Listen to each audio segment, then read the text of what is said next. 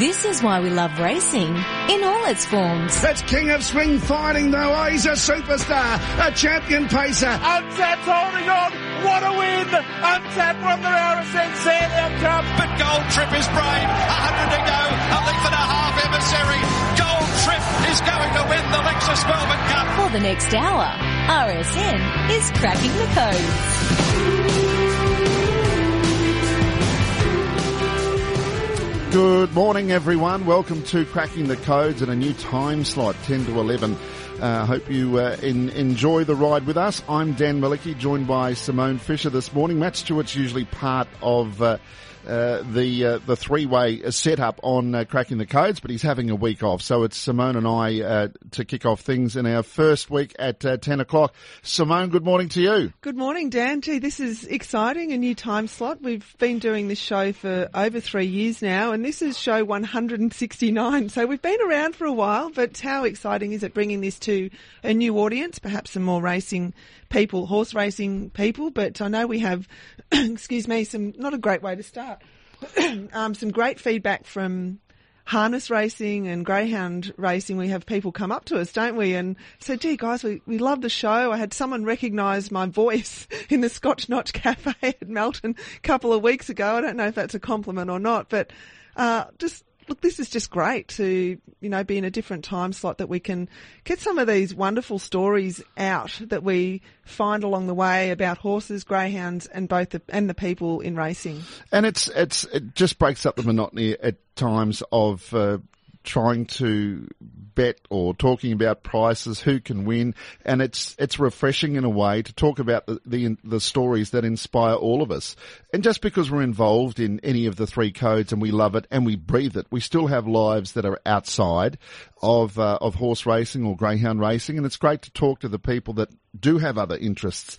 And we do have one guest on this morning that is very much that way. We've got a um, a really emotionally charged uh, piece coming up in a short while as well. But tell us what the show's about, and, and even historically, some of the guests that we've had on cracking the code, Simone.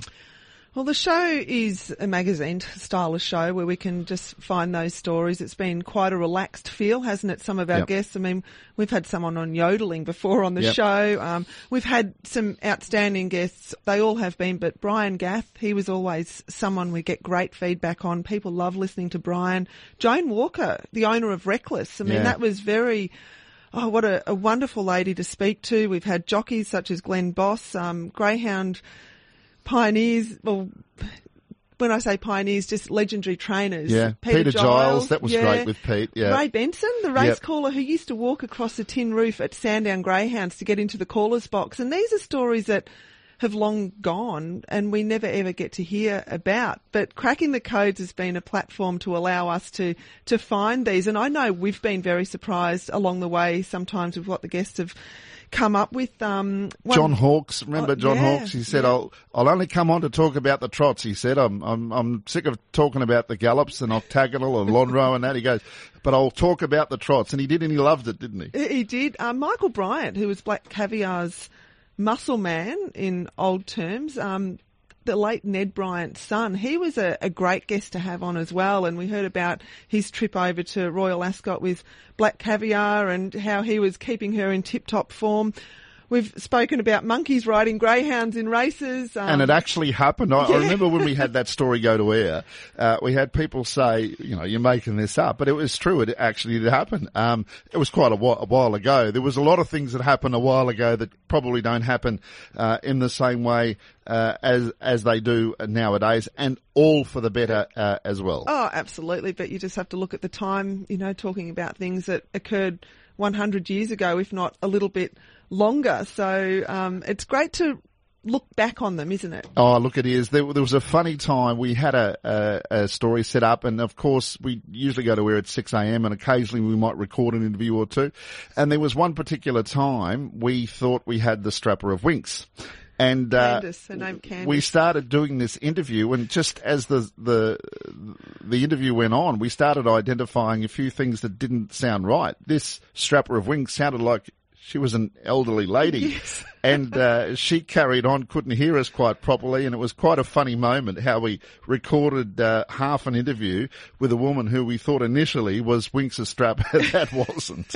yeah, some funny, funny moments like that. Um, a wonderful story not that long ago with Lance Justice, Love in a Chevy. I mean, I know I was choked up watching the video of Love in a Chevy and the snake bite and what that horse went through, but um, yeah, I think bringing the animals in racing, Yeah. making them more relative sometimes to A lot of people that maybe welfare Yeah, horse and positive stories and, and we've had tears on the show a few times.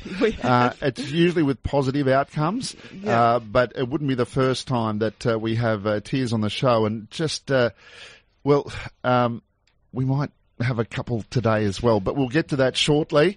Um, harness racing, uh, actually all three codes, it's, it's a fantastic day today and uh, our guests on the show will all in part be representing each of the three uh, big race meetings that are coming across the codes uh, today. Um, have you had a horse named after you before? No, I Or or, maybe maybe I have. Um, I'm not really sure, but nothing as Oh, outstanding it as was Beautiful Woman, wasn't it? One on Oh, that Saturday okay. morning. Was that Remember- what it was? Yeah. Is that right? Oh, maybe, perhaps. Um, that's a compliment. Thanks, Dan. But nothing is outstanding as having your surname, which is quite unique. Um, of course, we're talking about the horse Malecki that's just had three wins on end. Yeah, it was uh, a bit of a frustration, I think, for the connections there, but he's really putting it together now, and he keeps starting good odds. I think he was about five or six dollars this week, but his previous couple were ten dollars. So three in a row. Well done to Shannon Nixon, the whole team there, and Anne Marie Conroy's done a super job. Uh, hope he keeps winning for them. Well, maybe we need to get Malecki in the sulky with Malecki. That might be a, a good promo for one of the big race nights, might it? Well, he'll have to keep improving a little bit, but I hope he does. Uh, I might have to well, keep improving You might have too. to keep improving. Um, big night, Melton tonight with the semi-finals of the Breeders' Crown, but it's also big for the for the kids as well and the pony trotters leading up to the Inter Dominion. That's right, Dan. So, of course, people that have listened to the show and know me know that my daughter Darcy has been doing pony trots for the last about six months, and um, she's in the Inter Dominion qualifiers tonight. And it runs a little bit differently to the normal pony trot races. The the ponies are graded or handicapped on their height, so mini ponies, Shetlands, and the ponies that are a bit bigger and Bobby, our little pony, or Light the Fuse as his race name is, is up near maximum height. He's 12.3 hands. So Darcy starts off 880 metres tonight, but they're actually racing against the clock and they're trying to get their fastest time, which they can do over three nights of racing tonight, next Friday at Melton and also Shepparton a couple of weeks later. So, um, the kids, yeah, they just need to get a fast time and then it's determined the final field for the Inter Dominion in, in December. But great to see so many kids out. And like I've spoken about before, it's just a wonderful thing to be a part of. The kids are great. They encourage each other. They, you know, out in the stabling area, they've got to get their ponies ready or at least what they can do. Some aren't old enough to be putting the gear on properly, but great parents as well. It's been a really good experience for us. So looking forward to see what happens tonight on the track. And we've seen many uh, drivers through the pony trots uh, become professionals and very, very good at it as well. Tell us about our guests this morning.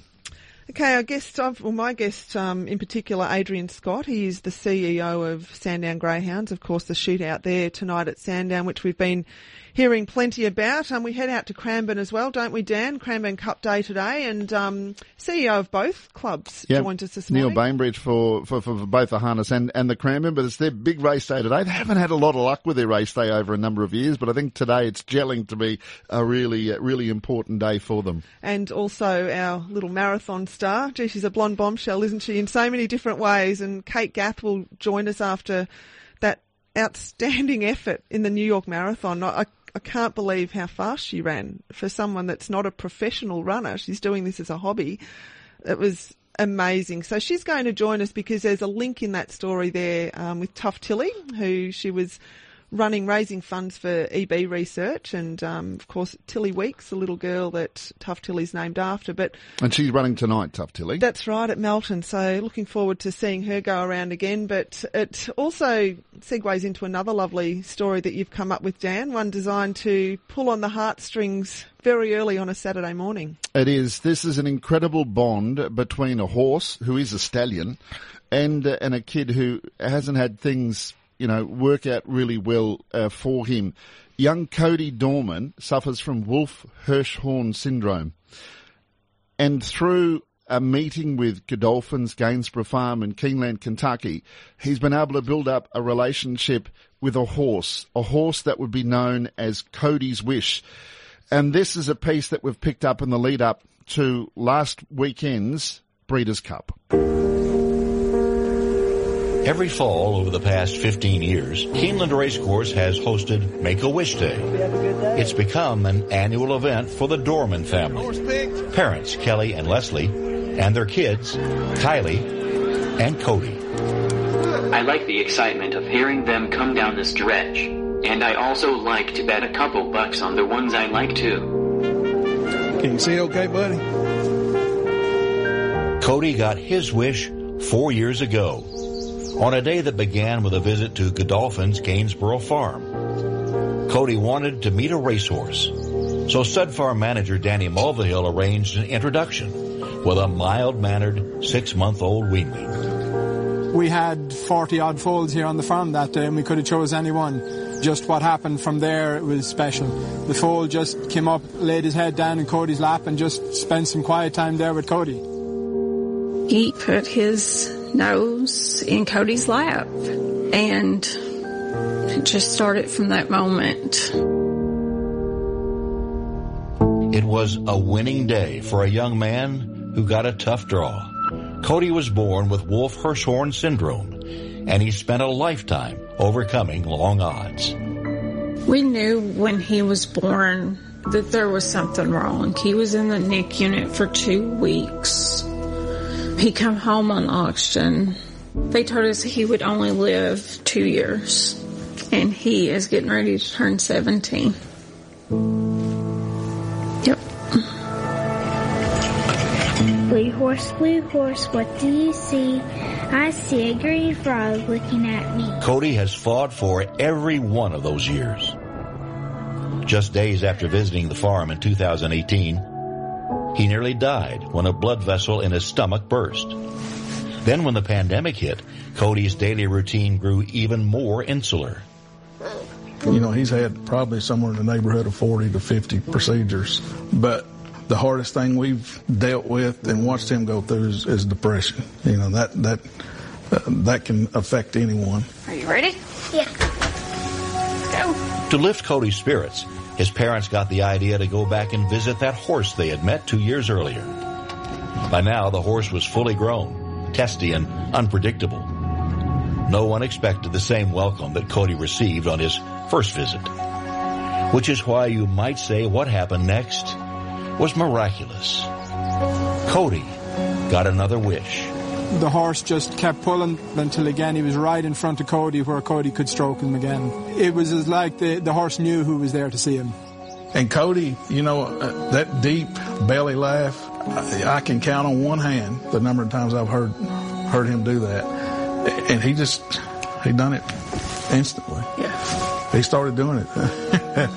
From that day on, it was just a different child.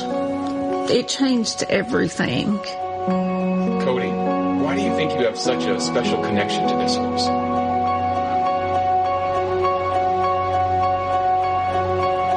Because he found me, and he hasn't forgotten me.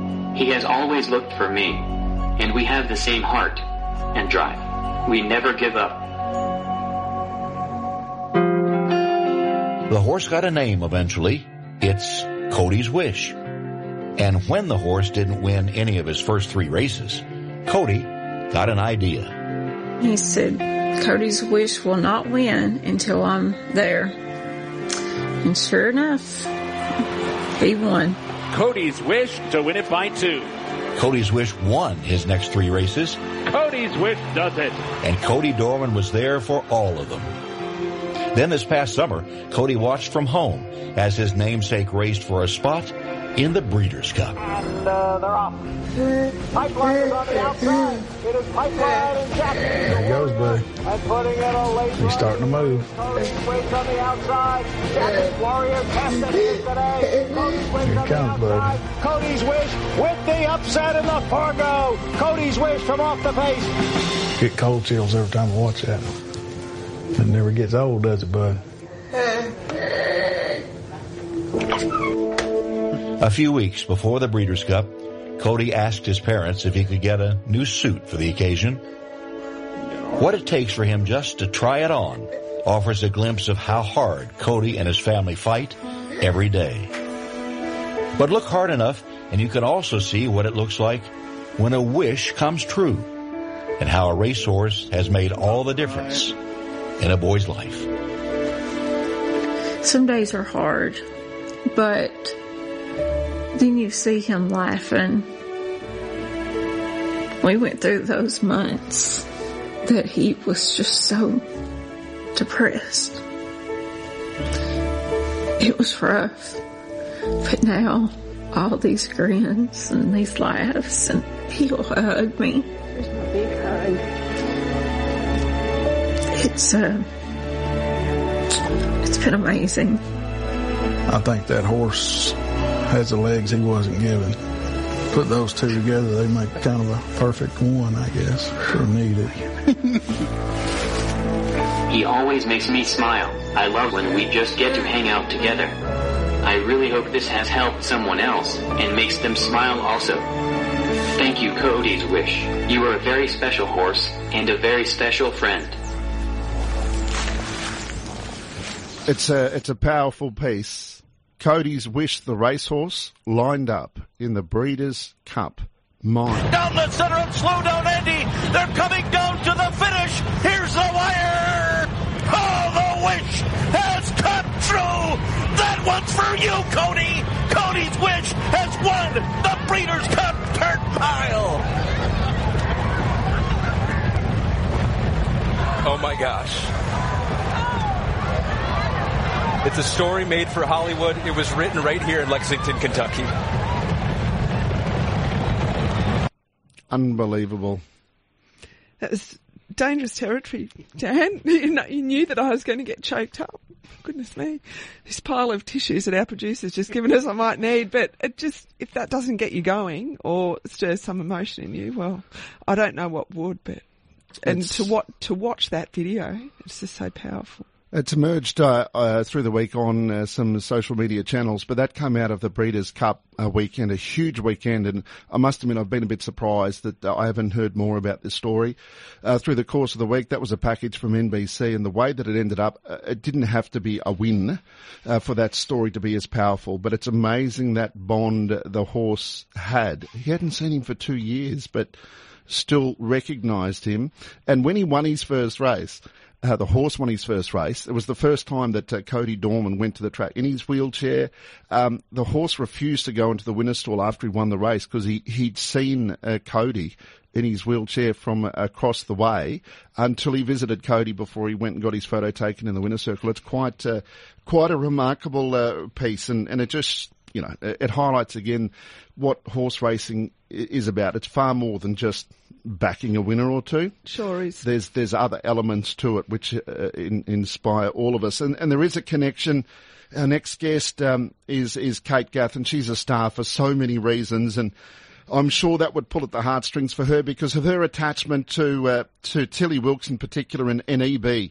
EB is a a disease. It's known as epidermolysis bullosa, and it's where the skin peels off and attacks uh, connective tissues and organs. It results in wounds that don't heal, blisters, bleeding, disfigurement, pain, and sometimes the uh, the the forecast is that people are suffering from it don't live beyond 30 in severe cases, and it's uh, it generally affects children.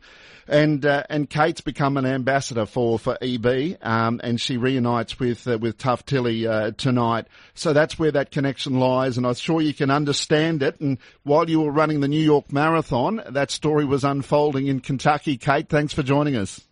Yeah, thanks for having me, Dan. Um, I was a little bit busy last week sightseeing and um, and amongst other things, and I, I didn't um, I didn't catch the story at the time, but um, after seeing it yesterday, uh, you really couldn't have um, scripted it any better, and um, you know it was really something. The, the connection that um, animals, particularly horses, can have um, with um, people that have a disability or that have some type of condition that affects them. It's just it's almost like the horse knows, and um, it's it's changed that, that you know that little boy's life and his entire family, and, and to get him you know out of that depression is is something else. And it was um, yeah, it's just a wonderful story, and I hope everyone can can get the chance to view it.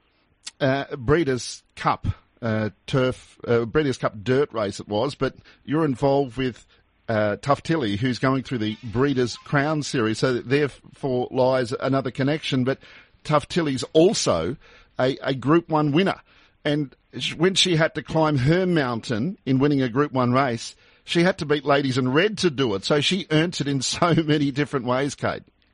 Yeah, she did. You know, um, it's you know it's really hard to um, get a horse to drive a horse or train a horse of this caliber, and they don't come around often. And you know, to to do what she's done and um, you know beat ladies in red um, multiple times. Um, you know, she's she's just such a good horse herself, and she's a bit unlucky to strike ladies in red in the same season because um, you know, imagine what she would be and be called um, if ladies in red wasn't there. She's she's just um, got everything that um, you know she needs to help the people with EB. You know, she's got the strength and and the fight in her, and like it's once again these horses are hard to come by, and for her to be the horse that um, you know to race for EB, like how lucky, and it's just such a great story. Yeah, it is a great story. Raising funds uh, for EB is Tough Tilly with the prize money she's been able to win. And as we said, she beat uh, Ladies in Red at Group 1 level uh, on a couple of occasions, would you believe? The great Ladies in Red and Tough Tilly has lowered her colours three times, including this win most recently. It's Tough Tilly in front. Ladies in Red's going to have to pull out something special. Into the straight, it's Tough Tilly, three metres. Ladies in Red still coming, then came Treachery. It's Tough Tilly in front from Ladies in Red. Tough Tilly, two metres to Ladies in Red. She's knuckling down, but Tough Tilly's holding her late. And Tough Tilly's going to win again. Tough Tilly beat Ladies in Red, third Treachery, and fourth Doug's Babe. Then moments like these, Vincenzo well, there's plenty to look forward to tonight with eight semi-finals of the Breeders' Crown and the, the, the Mares, four-year-old Mares Breeders' Crown graduate. It's the last race on the card tonight, uh, Kate. Um, you're driving, I would think, your three favourite horses tonight in Cipher, Majestuoso, and perhaps the best to last with Tough Tilly. Yeah, um, you know, it's an exciting night, and um, you know, um, we might have to wait, you know, for the best best for last. But uh, yeah, she's got a terrific chance tonight, and although she's drawn drawn wide over the short trip, she'll be really hard to beat. And um, you know, her runs has been, or her runs have been terrific um, recently. And uh, you know, I'm just wrapped that I that I've got the steer on her, and hopefully we can get the job done tonight. Kate, not only have her runs been terrific, but the New York Marathon was it about five or six days ago? You're back in Australia. You've run the marathon in an amazing time. Those little legs of yours must have been just oh, pumping away for 42 kilometres. Absolutely outstanding result. Uh, how's the body holding up almost a week on from that, that run? Um, yeah, it was sort of, um, we've got a bit of a, mangled toe. So I've been wearing, I, I wore socks and sandals for the whole remainder remainder of uh, of the trip and on the aeroplane. So that was a great look, I'm sure. But hey, um, isn't that like the biggest um, no-no? You know when you've um you, you, know when there's European tourists in Australia because they wear socks with sandals. I. I did I did try to get a um, uh, to get some runners on it, um, you know, three days in a row, but it just wasn't happening. Uh, so we had to just, uh, you know, just not worry about the look for a little bit, and uh, we got back. Yeah, yes, uh, managed to get some um, my work boots. My work boots on, getting those on was pretty good. So it seems to be okay now, and just went for a little trot yesterday to see how the body was, and um, it was pretty good. So um, it's it's pulled up pretty good considering, especially what happened, you know, before it had a few injuries. So it was kind of miraculous that I felt as good as I did after, despite not being able to uh, handle stairs very well. I was hanging on. the stairs are the worst after you've run a marathon, but aside from that, I pulled up pretty good. So um, yeah, it's good. A couple of weeks ago, when we had you on cracking the codes, um, you spoke about the change in training, and you, you got a trainer in to help you. Um, so your preparation was vastly different to that of the Melbourne Marathon. Are you ready to do another one? Are you going to start globetrotting, do the London Marathon, and is Boston Ooh, have one Boston. as well? All of that. Is this going to be a sort of a, a follow-on, Kate? Oh, it would be so tempting if if the body allowed and if my time um, could get me into those major marathons. It would be really hard to pass up, but um, the bank account takes quite a hit, so that's another little issue along the way. It's not cheap to go to the other side of the world. We're too far away, um, you know, down under. Uh, we're so far from everything, but uh, yeah, it was sort of something that it was yeah, it was pretty tough. Um, it was quite warm the conditions, and um, I was really struggling the last six or so k's, and um, I just thought it was never never finishing. I was like, I think I was going up and down in the one spot pretty much. Um, but we eventually got there, and um, straight after, I was like, oh, I, keep, I keep forgetting how tough these are, and um, and it was like, oh gosh, I don't know if I can do that again, but pretty much the next day, I'm like, all right, where's the next one?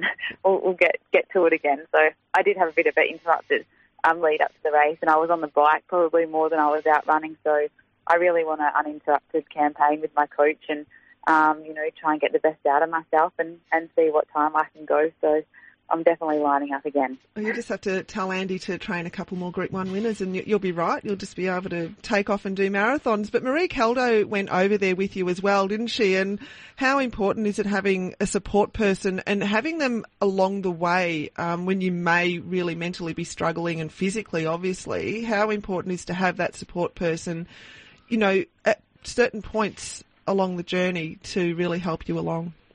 Oh my gosh, Marie! I, it couldn't have happened without Marie and um, and her daughter Lauren. Marie organised the logistics. She organised everything. So as soon as I mentioned that I'd been asked to run the New York Marathon for a charity, she's like, "Oh my God, you have to do it! Like we're coming." And um, she just, I didn't have to worry about a thing. Like everything from, she just went to the travel agent. Marie's um, a pretty seasoned traveller. That that was her third time in New York. She's been to Europe twice. Like she's she's been everywhere. So she just knows it so well. So she just she just did everything. I just gave her the money, whatever it cost, and she just did it all. She handed my passports at the airport. Like she just, I did not have to worry about a thing. Um, she handled all the sightseeing when we got to New York. Um, you know, she just did it all, and it was such like I couldn't have done it without her. Like it was such a unload off my back, and I could just concentrate on having to do, you know, run the marathon. I mean, we did walk a fair bit in the days leading up to it, which isn't recommended, but I wasn't going to go to New York when I'd never been and not go sightseeing. So we pretty much jam packed everything in, and it was all thanks to her. And then, um, yeah, it just near the, near the 30k mark when I had two gels that I'd opened that didn't open properly, so I was without them. I was beside myself because I was feeling the pinch, and I was like, I really need these gels. And and of course, she was right at the front waving an Aussie flag. She took an Aussie flag, and she had all these Americans cheering out, "Go Kate!" So I heard them all and I saw the flag and I just bolted to her and she just ripped open my gel within two seconds with her teeth, poor thing, handed it back to me, handed me a bottle of water and I was gone again and I was like, thank gosh for that. So yeah, I really couldn't have done it without her and, um, you know, she, she got to the 30k spot. She was at the finish when I finished. Um, they raced around after me and, um, you know, she was, they were all part of the, the package and, and like I said, I don't think I could have got to the start line without them. It's funny, you mentioned to me how you heard all these American accents at around that 30k mark, all yelling out Kate, but you thought because they were all American accents, um, there must have been another Kate nearby. But that's all the work that Marie did. She uh, made friends with all these locals, didn't she? Um, and you had one of the bigger cheer squads, as it's turned out. I did. Um, I, you know, I heard these American accents, you know, you know, screaming "Go Kate," and I was like, well, clearly that's not me. And it wasn't until after I'd finished, and I heard them in the straight as well near the finish, and I was like, well, that can't be me. And it wasn't until many hours after when we were sort of just um, having a chat, and and Lauren said, oh yeah, Mum had the whole crowd around her, these Americans, saying, now she's she's a little blonde with braids. So as soon as you see the little blonde with braids coming, you know that's Kate. So these people were screaming out my name because the Americans they just get so into it, and they literally cheer for everyone. Like some of them were holding up pictures of people and everything, but they little, little, but they're, they're just there to get amongst it and just cheer. And it really is something else. And yeah, um, we all know Marie and how friendly she is, and and that was her um, at her best, getting trying to get all the crowd around me. So yeah, she really is something else, Marie. And um, I think the time it was a pretty good time. I know you you were very pleased, a little bit surprised. You were running past people you didn't expect to be running past on a pretty brutal course as well, Kate. So, firstly, congratulations. It, it was uh, a big tick for you. I'm sure you'd be very proud of your own efforts and and those of uh, the funds that you're able to raise for EB as well. Yeah, um, you know, initially I was. Um, I, I went out a bit too hard. I was cruising, it felt easy, but it obviously was a bit too quick, and um, I did sort of bonk a bit later, and I was getting pretty tired. But um, so initially, I was like, oh, my time wasn't that great, you know. But it was a really hot day, and then um, yeah, upon reflection, I had a person run past me at 30 k's that she ran two hours 50 in her last marathon, and when she ran past me at 30k, I was like, oh my gosh, that really did go too fast. Um, but she ended up sort of only finishing in, in 321.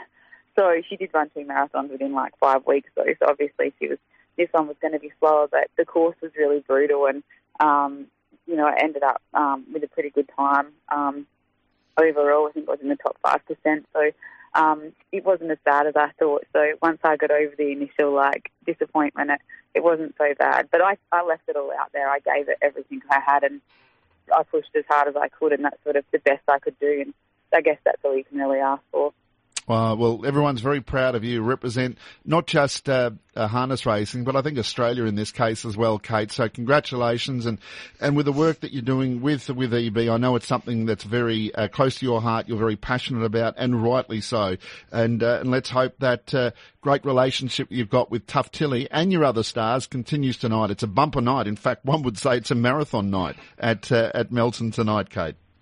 Yeah, it is, Dan, and I'd just like to thank everyone who donated to the, you know, to such a wonderful cause and to, I've got so many messages on social media, like I don't even know how to respond to them. They're just, they're so kind and like they really are something else. So to everyone who's um, written me messages of support, um, thank you and I really appreciate it. Well done, Kate. As we uh, end uh, this segment, a horse that you drove at its last two starts only ever won one race, but it was a winner of the Breeders' Crown 2018 three-year-old Colts and Geldings Ride High. Colt 31 is awaiting the Garrard sprint lane, turning for home. Ride High three metres. Colt 31's about to get the run from Poster Boy. Ride High's in front of Colt 31. Ride High has kicked away and has them covered. Ride High draws away. An emphatic win. Ride High first beat Colt 31.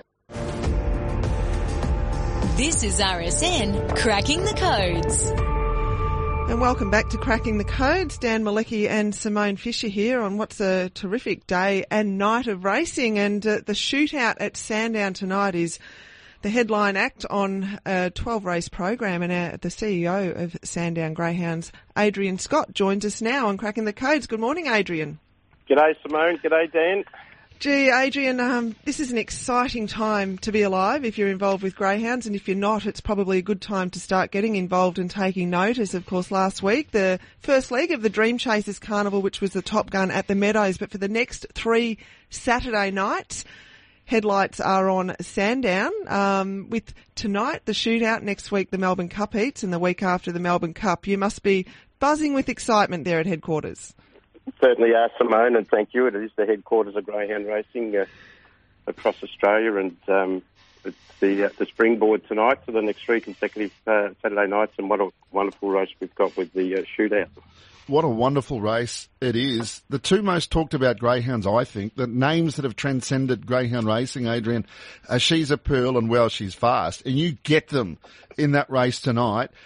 At one stage there, they had picket fence winning form, and Wow She's Fast believe it or not, has come off the back of two lasts, but drawn box five both times, and even She's a Pearl has taken a bit of a hit. But they're two of the richest stake earners in greyhound history, and they take further steps uh, tonight. And of course, McInerney and Photo Man well and truly deserve to be in that field. It's a field of four, but what a fantastic field that you have.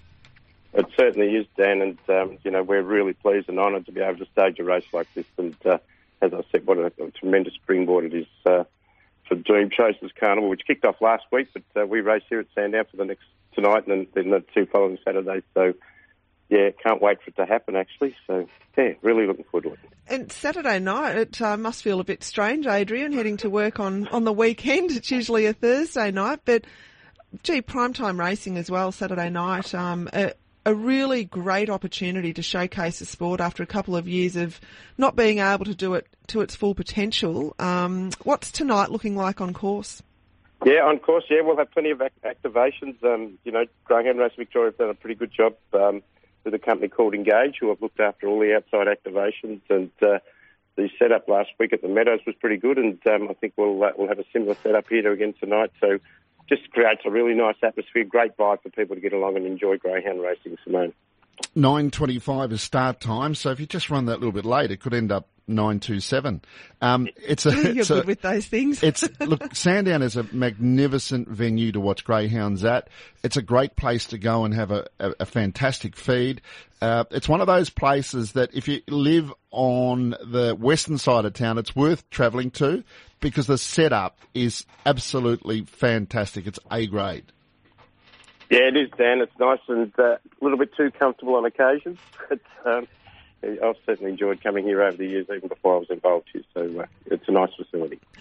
Well, Adrian, the shootout has been going for quite some time, and back in the year 2000, um, this name might ring a bell. Go Wild Teddy.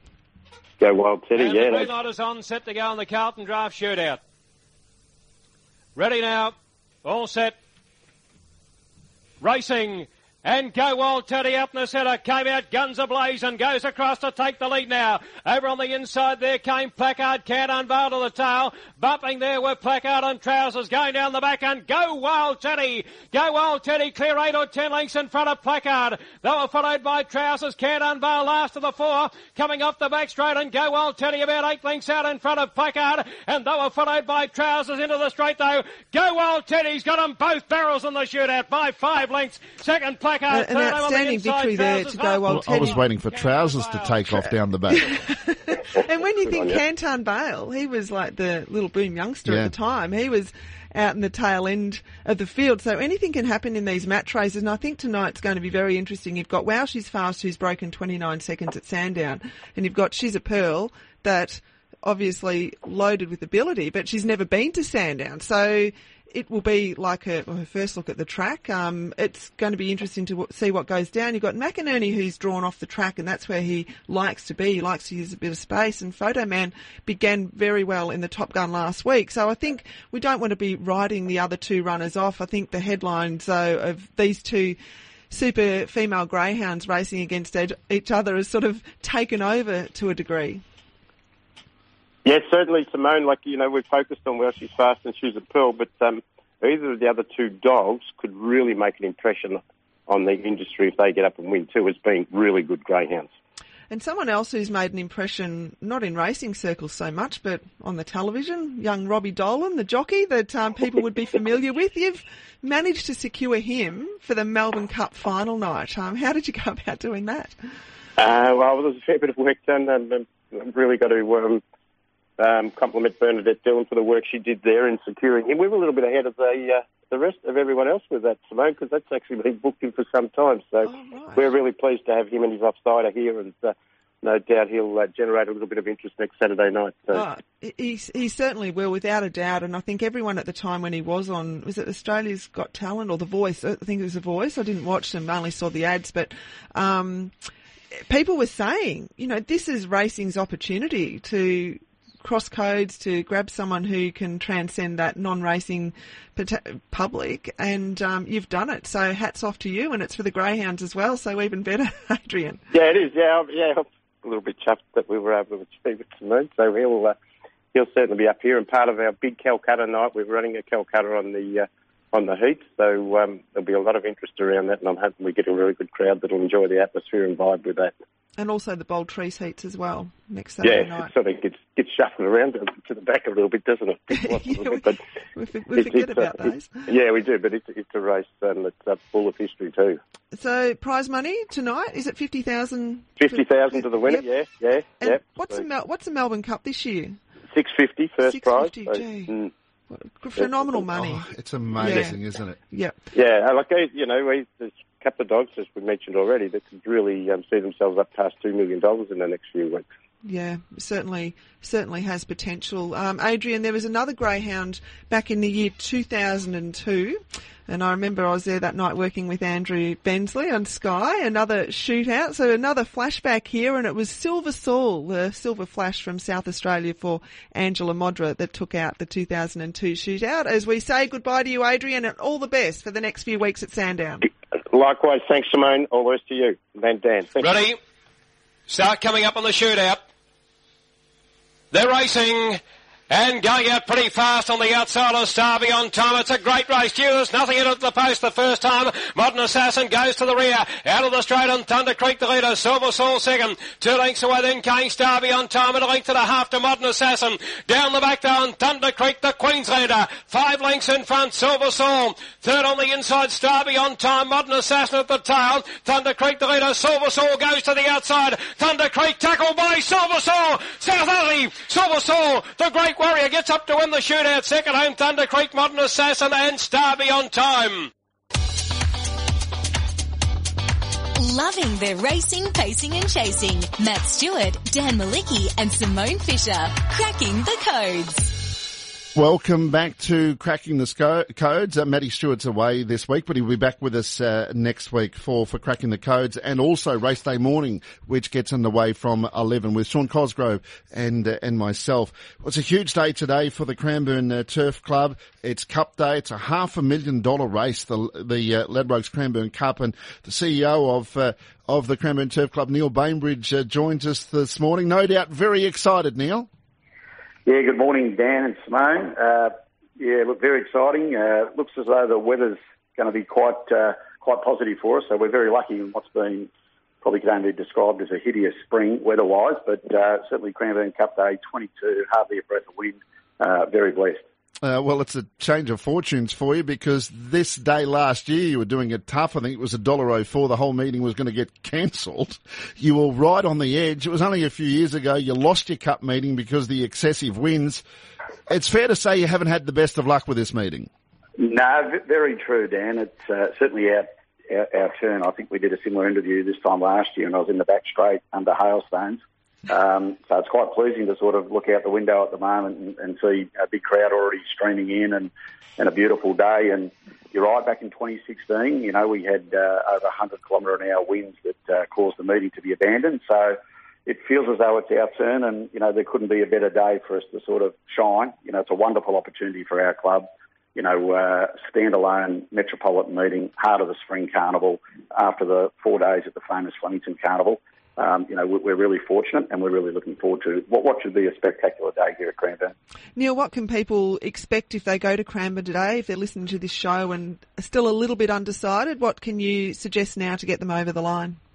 Well, certainly plenty of activities, for Simone, on course. Uh, you know, you've got, got not only your fashions on the field and kids' activities with pony rides. Uh, you know, the, the great eight-time Group One winner Apache Cat will be doing meet and greet with the crowd, so it's great to have uh, you know one of Cranbourne's former champions back here. Um, plenty of spacious lawns here for people to enjoy food trucks and roving entertainers, uh, but also those who like their music. Uh, we've got uh, we've got a concert after the last featuring Jason Singh, who is the lead singer of Taxi Ride, and also uh, Dale Ryder from Boom Crash Opera. Um, so that'll be a great way to finish up Cranbourne Cup Day. I met Jason at a at a function not too long ago. I almost ended up doing a duet with him. They they were a big band at Taxi Ride, no doubt. That'll be fantastic. And I've got to work tonight, unfortunately. Neil, someone will have to get me involved somehow, though. A, a funny story with Dale Ryder. A, a number of years ago, I was um, doing some presenting at the Greyhound Racing Greyhound of the Year at Crown Casino, and there's these guys up on stage, you know, having a, a sound test. I'm thinking, would they just hurry up because I've got to run through what I'm going through? And started singing Onion Skin, I think, and I thought, gee, they sound good. it was Dale Ryder from Yeah, Boom no, he's, he's, a, he's a star, and uh, so is Jason. And Dale's actually done a couple of gigs for us over the last sort of uh, uh, last period of time. But um, you know, I, I think we'll get a really big crowd. This is the first Cranbourne Cup, obviously, for a number of years post COVID. We were fortunate last year uh, to be allowed to have 4,000 people um, at the back end of spring, but you know this year we're- probably expecting double that here on course. So um, you know we're very blessed with the weather, and um, you know hopefully those COVID restrictions uh, are behind us. Yeah, let's hope. It, it sounds like it'll be a wonderful day. Now, one of the biggest celebrities, we've talked about a couple of the celebrities are going to be there, but I reckon the biggest celebrity there today uh, would stand out. Anybody would be able to pick him out in a crowd, unless he goes there incognito. And at one stage, he used to wear blinkers, so there was a bit of incognito about him. But there was one thing about him too. He was an absolute star and one of the most popular horses that we've had in the last 20 years, the Great Apache Cat. Gold Edition's under plenty of pressure trying to fight on. Then came Apache Cat and getting through. Swick on the inside. Here's a go. Apache Cat, Gold Edition, Swick coming through from Belmere. Apache Cat, the big baldy face in front of Apache Cat, and Apache Cat wins it. Apache Cat from Swick, not sure third. He's really the pale-face Adios of the racing He world, is. is. not he? He's Yeah. such a striking horse. But uh, what I really love about you having him at the track today, Neil, is the fact that I, I believe to get people interested in racing, you need to have them fall in love with the animal, whether it's the greyhound or the horse. And um, harness racing have been doing a terrific job with having former champions in recent times on the track, and um, even Kasbah Kid has been ridden down the Melton Straight prior to the races. And I There's think a half the ladies in red that John Hawkes, Gallop's trainer, used to own. Oh, there you go. Um, fun facts there. Thanks, Dan. You're always coming up with the fun facts. But even Lenny the Shark and And I think getting these champions to the public where kids can pat them, they can see them, and they may never have come up that close to a horse before. I think it's one of those very small, perhaps, um, ways of trying to engage people and keep their interest in racing, and perhaps they can go on with it. Yeah, absolutely. And I think, uh, you know, he's an eight-time Group 1 winner. Like, you know, that, that's a significant achievement. You know, he's arguably, you know, the best horse uh, so far produced out of Cranbourne. Um, you know, it's great that living legends who do such a fantastic job with those retired superstars, um, you know, uh, provide clubs like Cranbourne and, and the people in Casey the opportunity to uh, once again uh, meet and greet uh, Patchy Cat. I know Greg Eurell will be here on course, and I'm sure you, you know he'll be thrilled to catch up with uh, with the old boy as well. Great photo opportunity, and not just for the kids, Simone, for the big kids too. Um, they're still inspiring to me to see how they've let down in retirement. They're just such great horses, and uh, it's wonderful to have him there today. He's an eight-time Group One winner. You know who else was an eight-time a Group One winner, Simone? Or I say this to you, Neil. Simone used to dominate the fashions on the field. I, reckon you said you won a dozen or so. She was dominating wing trips across Australia, prize money, incredible. But it's it's one area that people haven't had that great opportunity to be involved in the fashions on the field the last couple of years because of COVID. No, absolutely. You know, I think everyone likes to get dressed up, and that's one of the great things about the Spring Racing Carnival. Um, you know, everyone gets dressed up and, and makes the effort, and you know, really adds that little bit extra colour and flavour to the day. So, you know, we've got some wonderful prizes again here today with fashions on the field, well supported by our local businesses. So, um, you know, it, it should be a great event. It's running between 12 and 3 o'clock, um, and we'll announce the winners at 4 o'clock just before the Cup, which will be run at 4.20. And I can see Simone's eyes are lighting up right now, Neil. Uh, they're they're not uh, because I'm actually going to be working at Melton tonight in the swabbing bay, so that will be fun. So I won't be making it out to Cranbourne, but I was laughing because um, with all my old collections of hats and fascinators, they're quite dated now. And at Pony Club last Sunday, we had a spring racing sort of theme, and the the challenge was to come out with you know the best hat or the ugliest hat. And I, so one of mine got a rerun after about I don't know 15, 16 years, and um, it still looked okay, but it was not not the fashion now. But I was just having a bit of a I think- chuckle I to myself. Everything's, everything old is new, New these days, isn't it? So oh, it might you need a little bit on to 'em. longer. Yeah, that's exactly right. She's ready to make a comeback. I can just see. I'll be washed up by. I am washed up by now. and and Neil, next month too, I was having a look uh, ahead and the the dual codes meeting, so that's the harness and the gallops meeting, and you've wedged in a different time slot this year between Christmas and New Year. Yeah, look, really looking forward to that. Um, obviously, out here at the moment, uh, the Greyhound Club out here at Cranbourne, being a three-code venue, is doing a track reconstruction, so there won't be a tri-codes um, this sort of uh, summer autumn period. So the two equine codes have sort of teamed up, uh, going to put together this uh, dual code meeting, as you say, and you know, what a wonderful time! 29th of December, um, heart of the holiday period. Um, should be a huge event, lots of family and kids activities, and you know it's great to see um, with all our tri-codes, and I'm sure with this dual code, the way the city of Casey really gets behind their racing industry out here at Cranbourne across all three codes. So, yep, dual code 29th of December. So, you know, we've got an enormously busy day today, um, but the club actually just continues to get busy. You know, we race, um, you know, in a fortnight's time for the 25th of November. We back up on the 9th of December and the 23rd of December before the dual code meeting, and pretty well uh, every Friday night in January for the thoroughbred. So, uh, no, it's an exciting time, and you know we are truly blessed to be uh, afforded this wonderful uh, opportunity by Racing Victoria and Country Racing to conduct the Ladbrokes Cranbourne Cup on a Metropolitan Saturday. Five hundred thousand dollars. Um, it's a cracking field, and now we just need to find the winner. Yep, let's uh, let's hope that we can find a couple of winners or two. Wonderful spot too. Great area to go to for dining packages. Got that decking on a day that is uh, nice, whether it's sunshine or not. It's a beautiful spot to be. I hope it works well. You deserve a bit of luck, Neil. Uh, good on you, Dan. Thanks for all your support, and you too, Simone, and uh, look forward to catching up again soon. Neil Bainbridge, the CEO of the Cranbourne uh, Turf Club. Hope you've enjoyed cracking the codes. Uh, it's been uh, uh a terrific morning. We've certainly enjoyed it. Uh, tugged at the heartstrings a little bit in the early part of the show. Uh, Simone, you happy to do it again next week? Oh, Matt will join I'd us. I'd love to, yeah. We'll have the, the three three of us back and we'll hear about his Bali adventures, no doubt. Uh, on the other side, we will uh, have race day morning, Sean Cosgrove and myself. As we say goodbye from cracking the codes, let's relive Sermon's win in the 2009 Cranbourne Cup. Sermon's in a world of his own at the 200. He's four in front. Storm Hill, the sportsman, Street Fighter, Super Cool run on. The cup's all over. Sermon's going to kill them. Sermon all the way in the cup and he's roaring to victory. Sermon by four lengths. Second to Storm Hill and third the sportsman, then either Street Fighter or Super Cool from across the start.